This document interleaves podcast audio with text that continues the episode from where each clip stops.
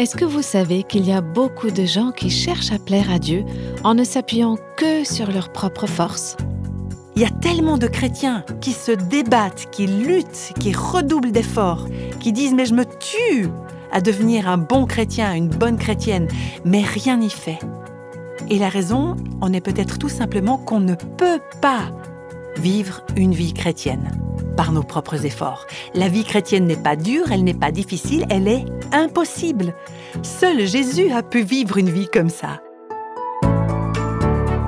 Vous écoutez le podcast Réveille nos cœurs. Dans cette série de 12 podcasts, nous suivons une étude intitulée Retrouver Dieu. Si vous avez écouté les podcasts précédents, ou au moins certains d'entre eux, vous savez alors qu'on a parlé de la joie qu'on trouve à chercher Dieu en vivant l'honnêteté, la repentance, l'humilité, l'obéissance et bien plus encore. Et tout ça, c'est effectivement merveilleux. Mais il y a un petit problème, c'est que, par nous-mêmes, nous sommes incapables de vivre de cette manière. On a besoin d'une puissance qui nous vient d'ailleurs.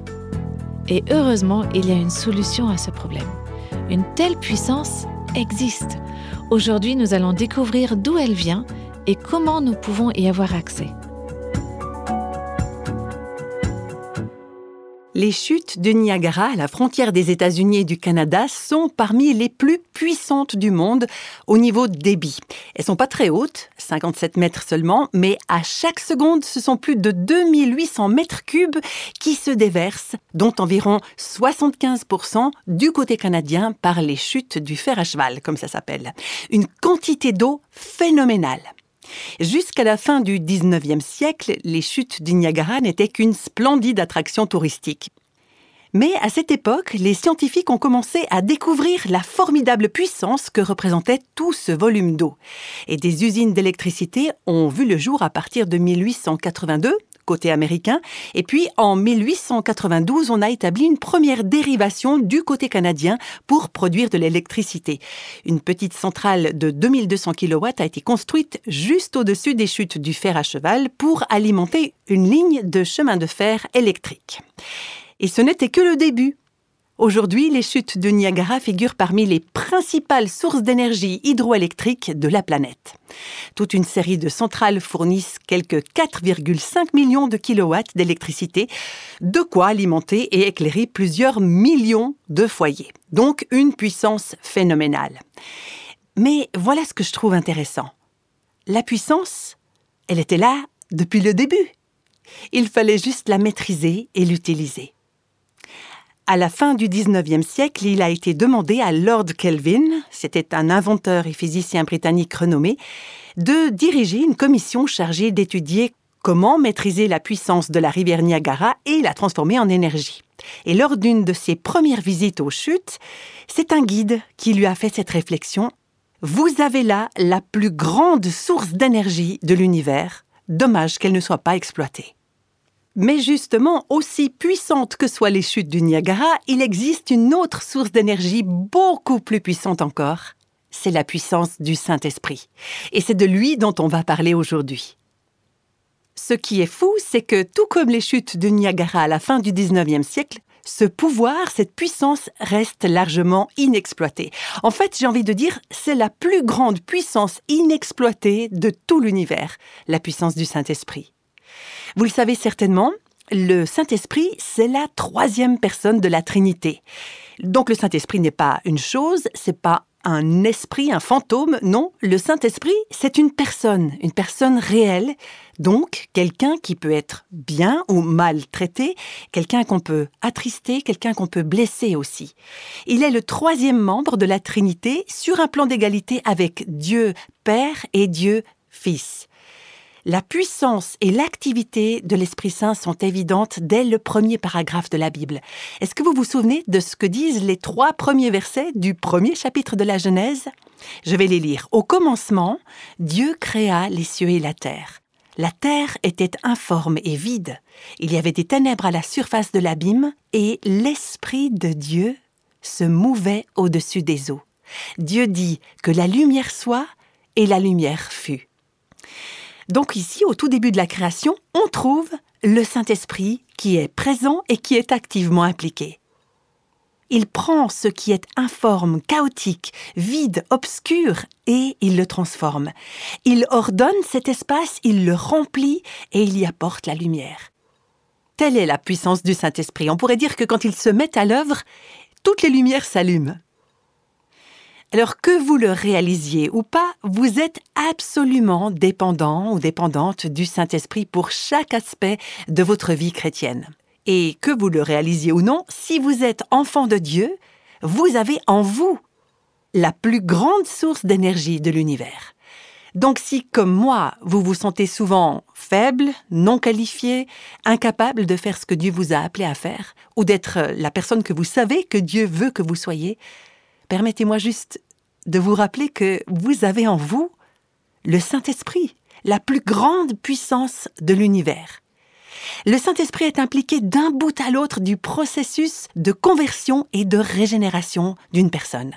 Vous n'auriez pas pu devenir chrétienne ou chrétien si le Saint-Esprit n'avait pas agi dans ce monde et dans votre vie.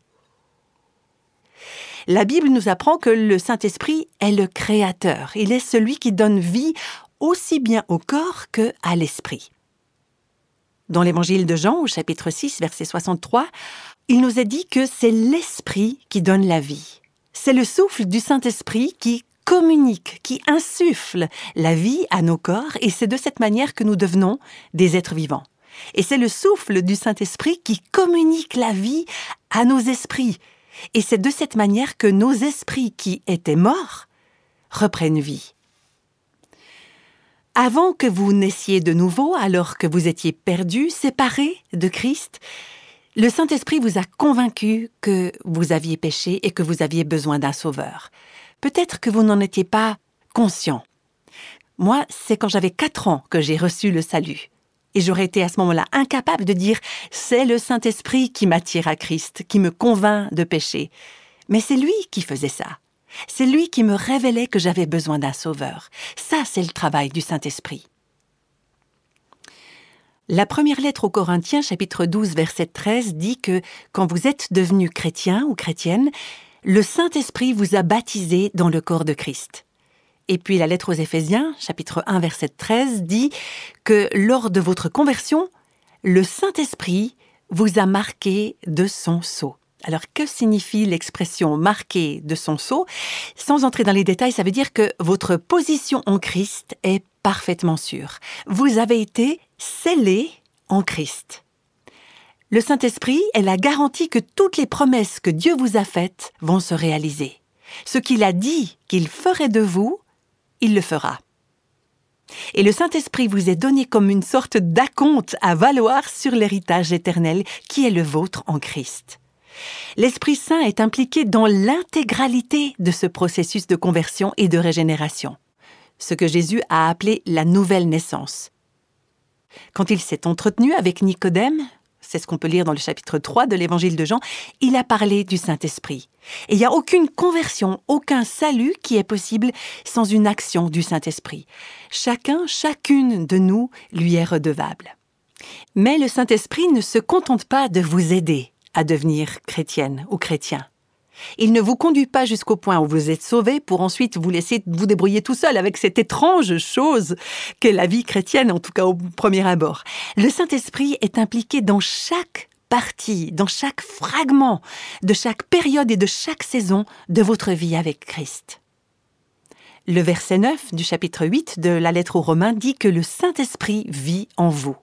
Il habite dans chaque personne croyante. Et au verset 18 du même chapitre, il est dit que le Saint-Esprit vous donne l'assurance que vous êtes enfant de Dieu. Alors il peut vous arriver d'en douter. Attention, quelquefois si vous en doutez, c'est parce qu'en fait, vous n'êtes pas encore vraiment enfant de Dieu. Et si vous n'êtes pas enfant de Dieu, Dieu veut pas que vous soyez persuadé de l'être. Il veut que vous en doutiez justement pour que ça vous pousse à lui faire confiance et à vous donner entièrement à lui. Mais il peut arriver aussi que, bien qu'étant enfant de Dieu, vous viviez d'une manière telle que vous vous demandez oui, mais après m'être conduite comme je l'ai fait, est-ce que je suis encore réellement une enfant de Dieu? Oui, c'est possible, mais le Saint-Esprit va vous en donner l'assurance. Et ensuite, il va ramener votre cœur à une attitude de juste relation avec le Père. Voilà encore l'œuvre du Saint-Esprit. Et puis la Bible dit aussi que le Saint-Esprit nous guide et qu'il nous conduit. C'est ce qu'on peut lire dans Romains chapitre 8 verset 14. Car tous ceux qui sont conduits par l'Esprit de Dieu sont fils de Dieu. Il nous conduit dans les chemins de Dieu. Le Seigneur est mon berger, comme le dit le célèbre psaume 23. C'est le rôle du Saint-Esprit de nous conduire. Vous savez, beaucoup des passages que je cite se trouvent dans Romains 8. Donc si vous voulez étudier le ministère du Saint-Esprit, alors ce chapitre 8 est le meilleur endroit pour le faire.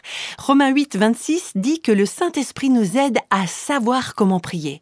De même, l'Esprit aussi nous vient en aide dans notre faiblesse. En effet, nous ne savons pas ce qu'il convient de demander dans nos prières, mais l'Esprit lui-même intercède pour nous par des soupirs que les mots ne peuvent exprimer. Quand vous êtes désorienté, quand vous vous dites j'ai aucune idée de ce que je dois demander, je sais absolument pas comment prier, mon esprit ne fait que vagabonder, j'ai aucune idée de ce qui pourrait plaire à Dieu. Eh bien, le Saint-Esprit vous aide à prier d'une manière telle que Dieu réponde à vos prières.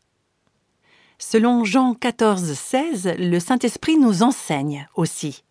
Cette parole qui autrement ne serait que de l'encre sur une page, il la prend et il l'illumine de telle sorte que nous la comprenions. Il parle à notre cœur.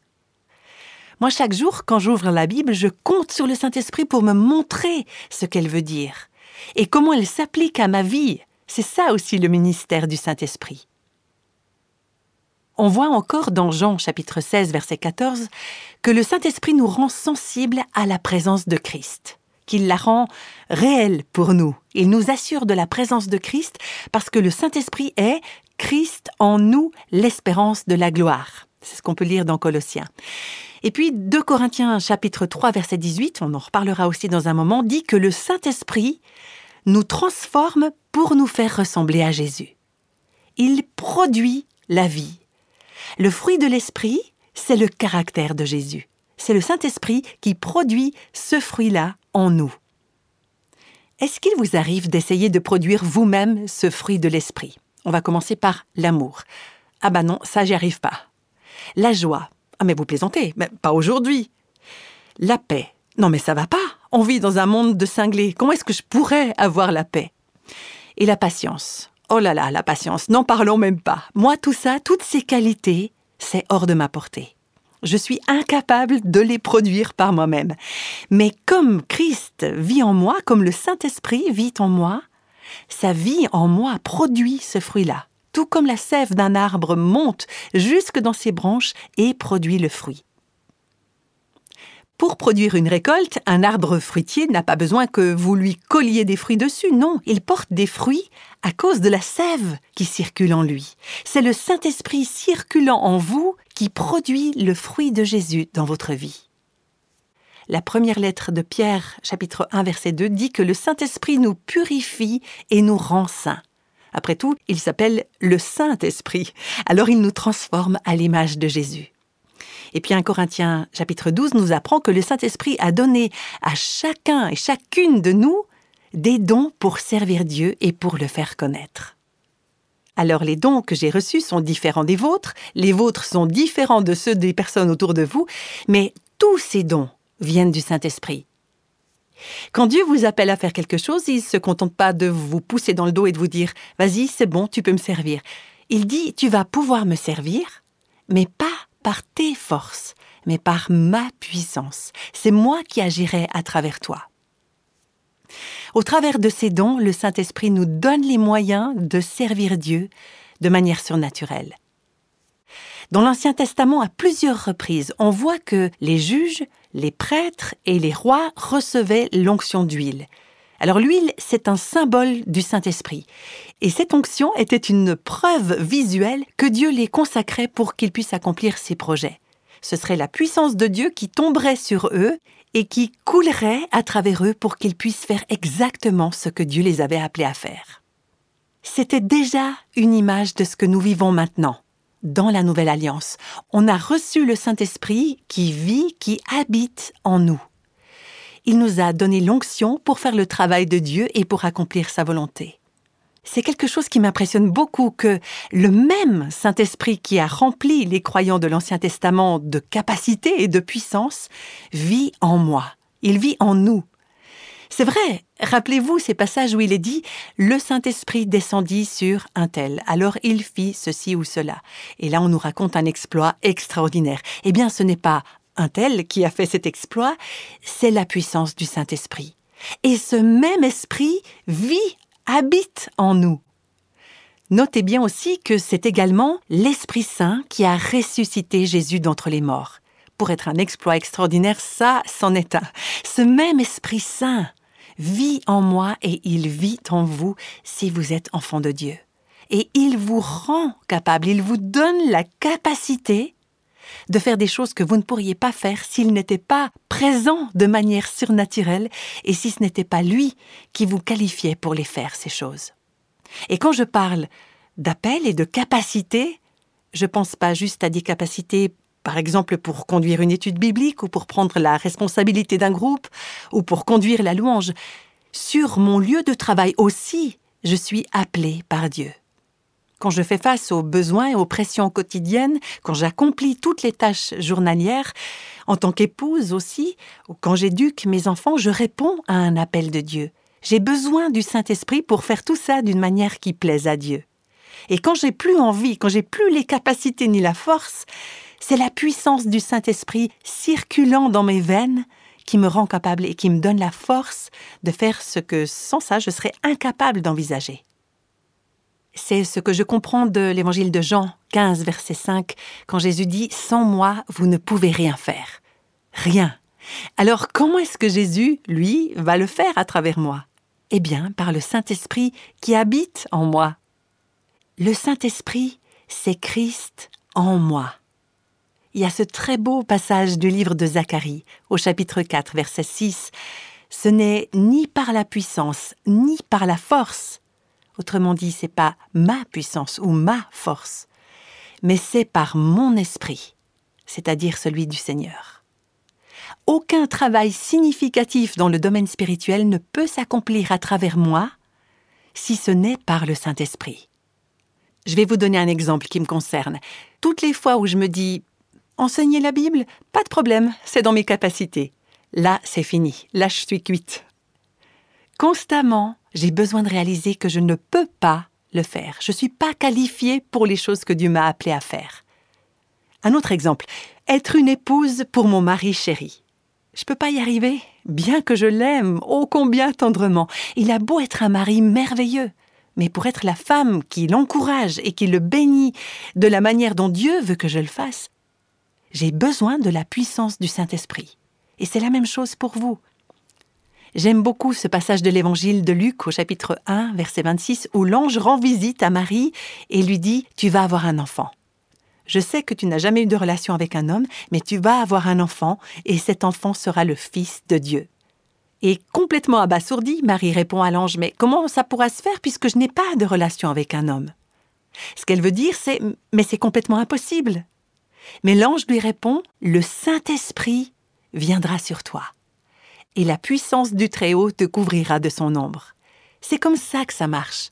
Pour votre vie de couple, c'est comme ça que ça marche pour l'éducation d'un enfant pour lequel vous ne trouvez pas de mode d'emploi dans aucun manuel. C'est comme ça aussi que se résoudra ce conflit de personnes qui pourrit la vie à tout le monde sur votre lieu de travail. Ça ne veut pas dire que le Saint-Esprit fera disparaître tous vos problèmes, mais il vous donnera d'être la personne que vous devez être, celle dont Dieu a besoin et veut que vous soyez dans cette situation précise. Le Saint-Esprit viendra sur vous. Voilà comment, de manière surnaturelle, le Saint-Esprit nous rend capables et nous donne la force de servir Dieu.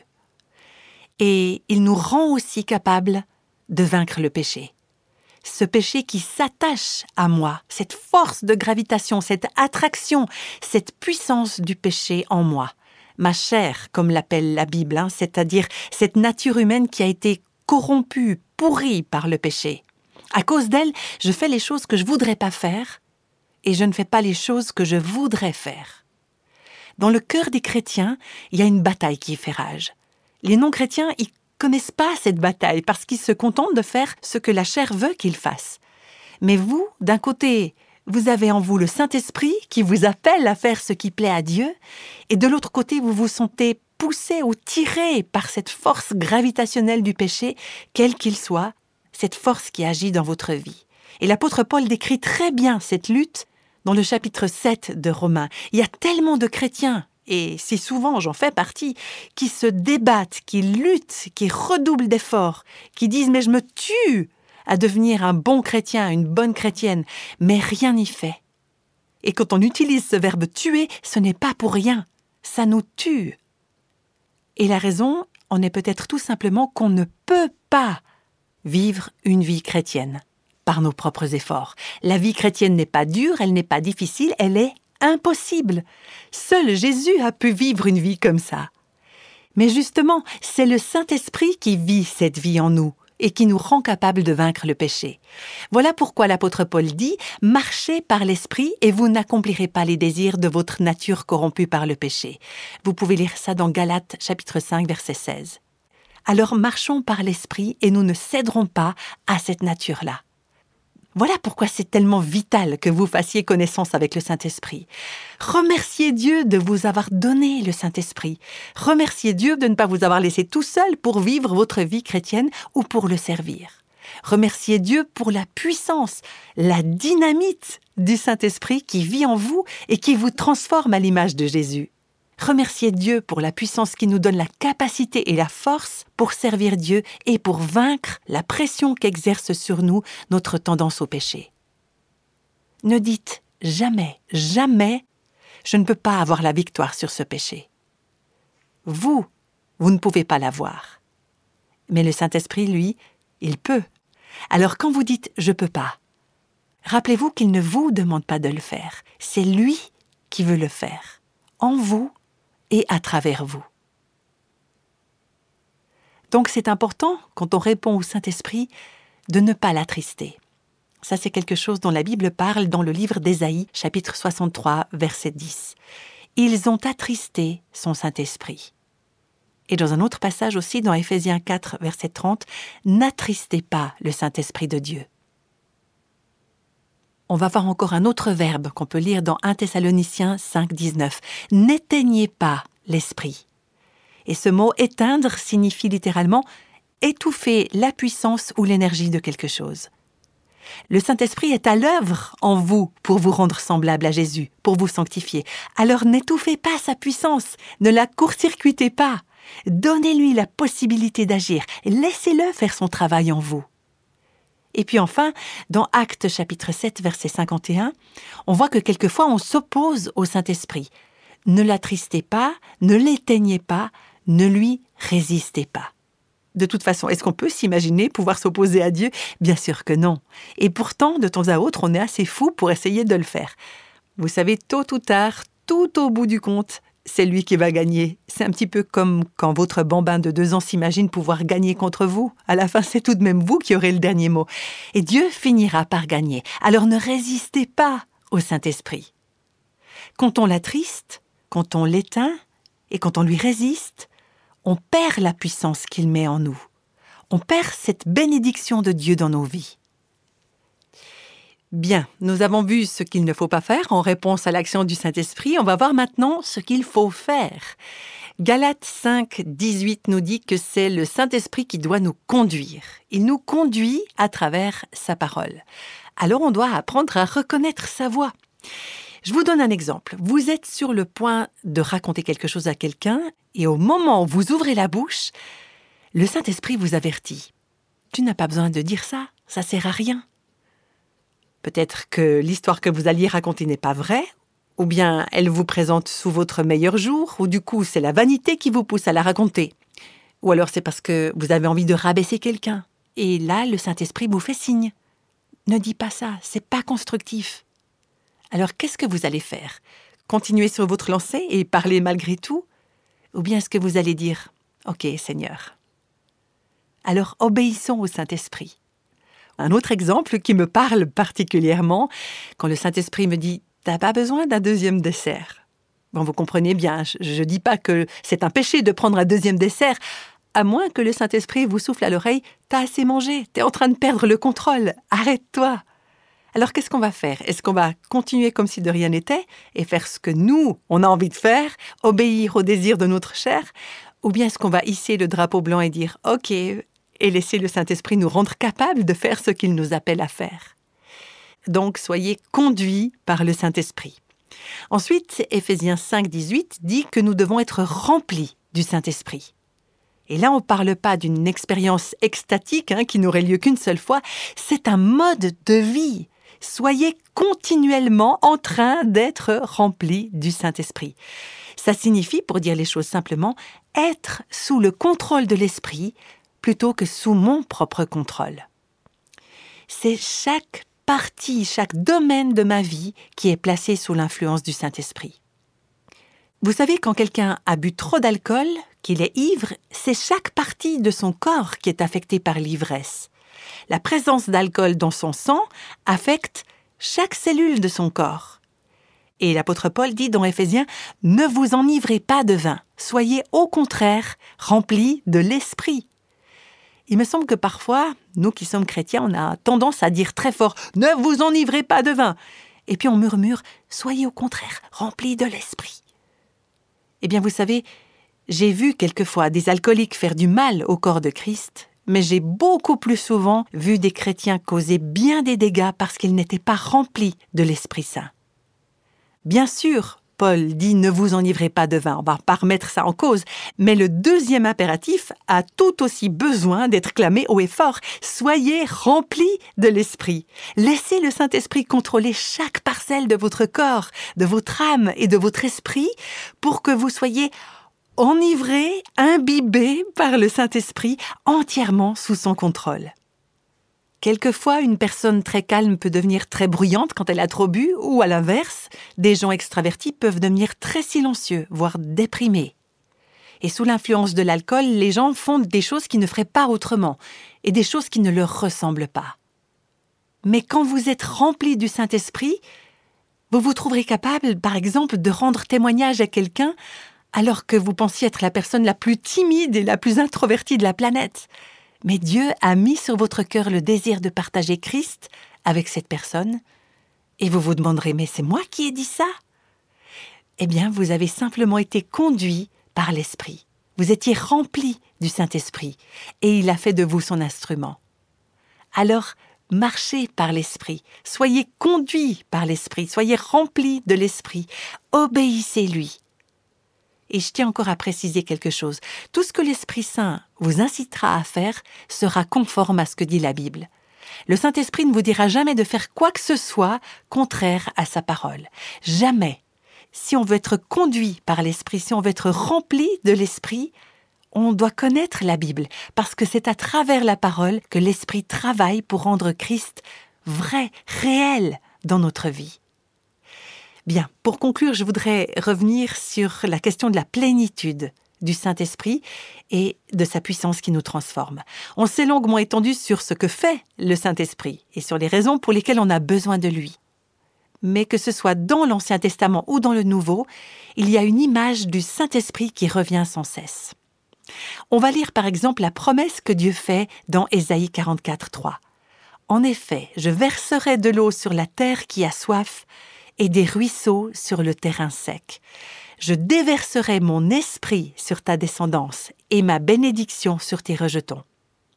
Comme on le voit ici, quand l'Ancien Testament parle du Saint-Esprit, l'image est souvent celle d'une effusion, une plénitude, une abondance dans l'esprit, c'est-à-dire des ruisseaux dans le désert, de l'eau déversée sur une terre assoiffée, l'esprit répandu sur les enfants et la bénédiction de Dieu sur les générations à venir. Dieu a prévu pour nous une plénitude et une abondance de vie dans l'esprit. Dieu n'est pas un Dieu de pénurie qui ne distribuerait son esprit que au goutte à goutte. Non, le Saint-Esprit veut combler chaque espace, chaque vide de notre vie. Cette métaphore de l'eau et des fleuves est employée tout au long des Écritures pour illustrer la plénitude de l'Esprit Saint.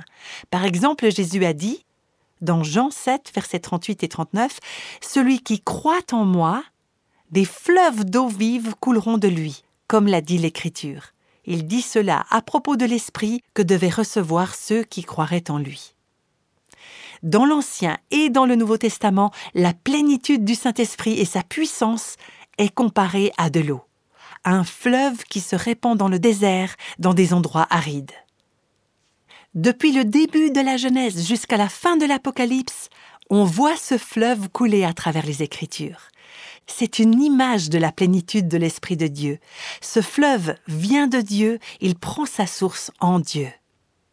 C'est lui la source de cette surnaturelle réserve d'eau. Il n'y a pas d'explication humaine à ce que le Saint-Esprit fait dans le peuple de Dieu et à travers lui ici sur terre.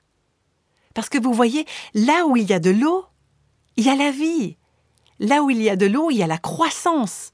Le Saint-Esprit, la rivière, l'eau de l'Esprit, c'est une source intérieure qui permet de porter du fruit. Et les habitants qui lisaient ce passage à l'époque ne disposaient pas de tous nos systèmes d'irrigation. Dans nos pays occidentaux, les cultures sont très vertes et quand elles commencent à sécher, on met en marche les systèmes d'arrosage. Mais au Moyen-Orient, le climat est très souvent aride, il y a beaucoup de zones désertiques. L'eau est donc vitale, on ne peut pas vivre sans eau, et les rivières sont rares. Mais ici, Dieu ne parle pas de l'œuvre de son esprit comme d'un filet d'eau. Il parle d'un torrent qui jaillit, qui se déverse et qui emporte tout. Et ce fleuve dont il était question, les habitants de ce territoire désertique comprenaient tout de suite qu'il était une source de nourriture, une promesse d'abondance, de plénitude et de fécondité. Ce fleuve n'est pas immobile, il ne stagne pas, il s'écoule, il est toujours en mouvement. Et cette image nous rappelle que l'Esprit de Dieu est vivant dans notre monde aujourd'hui. Il vit en nous, il est toujours en mouvement, sans cesse il agit et il transforme, oui, le fleuve de l'Esprit transforme et change tout ce qu'il touche. Son action est magnifiquement décrite dans le chapitre 47 du livre d'Ézéchiel. Dans ce passage, il est question d'un fleuve qui coule du temple, c'est-à-dire de la présence de Dieu. Et Ézéchiel 47 au verset 9 dit que tout vivra, partout où parviendra le torrent. Et puis au verset 12, sur le torrent, sur ses bords de chaque côté, croîtront toutes sortes d'arbres fruitiers. Leur feuillage ne se flétrira pas, et leurs fruits n'auront pas de fin. Ils mûriront tous les mois, parce que les eaux sortiront du sanctuaire. Leurs fruits serviront de nourriture, et leurs feuilles de remède. C'est une image du Saint-Esprit le Saint-Esprit en vous et dans ce monde est une inépuisable source de vie, pour vous et pour les autres. Il ne tarit jamais, il ne s'épuise jamais. Vous savez, à Réveil nos cœurs, on parle souvent de liberté, de plénitude et de fécondité, mais vous ne pouvez pas jouir de ces bienfaits sans la puissance du Saint-Esprit. Le fruit de l'Esprit, c'est l'amour, la joie, la paix, la patience, ce fruit de l'esprit dont il est parlé dans Galates 5, ces qualités coulent de notre être intérieur. 2 Corinthiens 3, 17 nous dit que là où est l'esprit du Seigneur, là est la liberté. Jésus a dit que si vous croyez en lui, si vous mettez votre foi en action, des fleuves d'eau vive couleront du plus profond de votre être, couleront de votre sein. Il y a aussi une autre version qui traduit littéralement par de votre ventre. Pensez-vous que ça n'aura pas d'effet sur les personnes qui vivent avec vous? Pensez-vous qu'au travail, ça n'aura pas d'effet sur le ou la collègue du bureau d'à côté? Est-ce que vous pensez que si vous entrez dans le fleuve de l'Esprit de Dieu et que vous vous laissez entraîner par son courant, ça ne va pas transformer la vie de votre famille, de votre Église Plus de chamaillerie, plus de division, ni de gens qui s'entre-déchirent. À la place, vous aurez le fruit de l'Esprit Saint.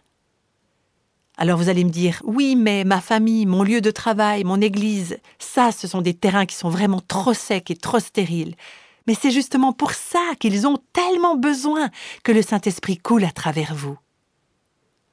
Un fleuve de vie qui sort du plus profond de votre être pour bénir les autres, pour les aider à grandir, pour les faire prospérer, pour les aider à porter du fruit. Vous voyez, Dieu veut que vous et moi, chacune et chacun d'entre nous, où qu'on aille, il y ait un fleuve de vie qui coule à travers nous pour apporter l'abondance, la fécondité, la nourriture, la guérison et la bénédiction. C'est ça le rôle que l'Église est censée tenir dans le monde. Et quand je dis Église, je ne pense pas à un bâtiment ni à une organisation, non, l'Église, c'est vous et moi. C'est le Saint-Esprit qui coule à travers nous et qui apporte la vie, la bénédiction, la bonté, la plénitude et l'abondance. C'est la plénitude de Dieu. Nous sommes vides, c'est lui qui nous remplit. Seigneur, nous t'en prions, remplis-nous. Merci pour ton Saint-Esprit. Oui, nous sommes vides, nous sommes pauvres, nous sommes démunis, nous sommes un terrain sec, assoiffé, stérile. Mais toi, tu es plénitude. Toi, tu es la vie. Nous voulons que ce fleuve de vie coule à travers nous. Nous voulons faire de la place pour toi dans nos vies. Nous voulons te laisser faire ton travail. On ne veut pas se contenter d'une petite vie ordinaire et banale. On ne veut pas que les gens admirent toutes nos compétences en matière de vie chrétienne et tous les changements qu'on peut apporter à la vie des autres. Au contraire, on veut s'effacer et voir ce que toi, et toi seul, tu peux faire pour apporter la vie, la grâce, l'espoir et la plénitude à ce monde aride, assoiffé, stérile. S'il te plaît, fais-le en nous, fais-le à travers nous. Seigneur, agis à travers nous et insuffle la vie et la plénitude dans le monde qui nous entoure. Nous te prions à cause de ce que Jésus a fait et en son nom. Amen.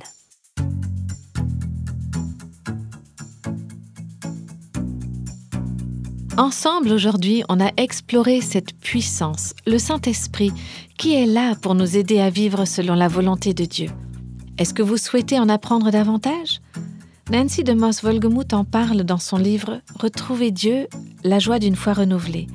Elle explique que dans tous les réveils spirituels, on retrouve des caractéristiques communes Lorsque Dieu agit dans le cœur de son peuple, on en voit les effets ou les fruits, et c'est comme une vague de transformation, une vague d'honnêteté, de repentance, d'obéissance et de sainteté.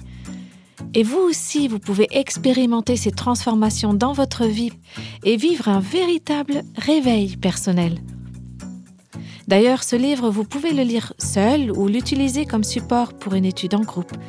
Toutes les informations concernant ce livre sont disponibles sur notre site internet réveilnocoeur.com. Regardez sous ressources, puis livres. Et alors que vous êtes sur notre site, n'hésitez pas à prendre quelques minutes de plus pour découvrir toutes les belles choses qu'on a mis à disposition pour vous, à la portée de juste quelques clics.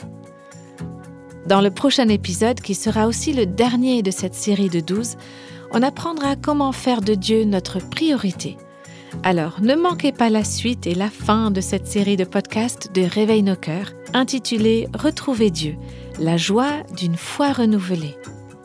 Je me réjouis de vous y retrouver. À très vite!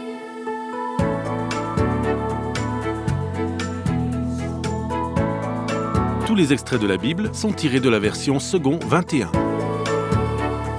Réveille nos cœurs est le ministère francophone de Revive Our Hearts, initiative de Life Action Ministries avec Nancy DeMoss Volgemuth. Avec les voix de Christine Raymond et Jeannette Kosman.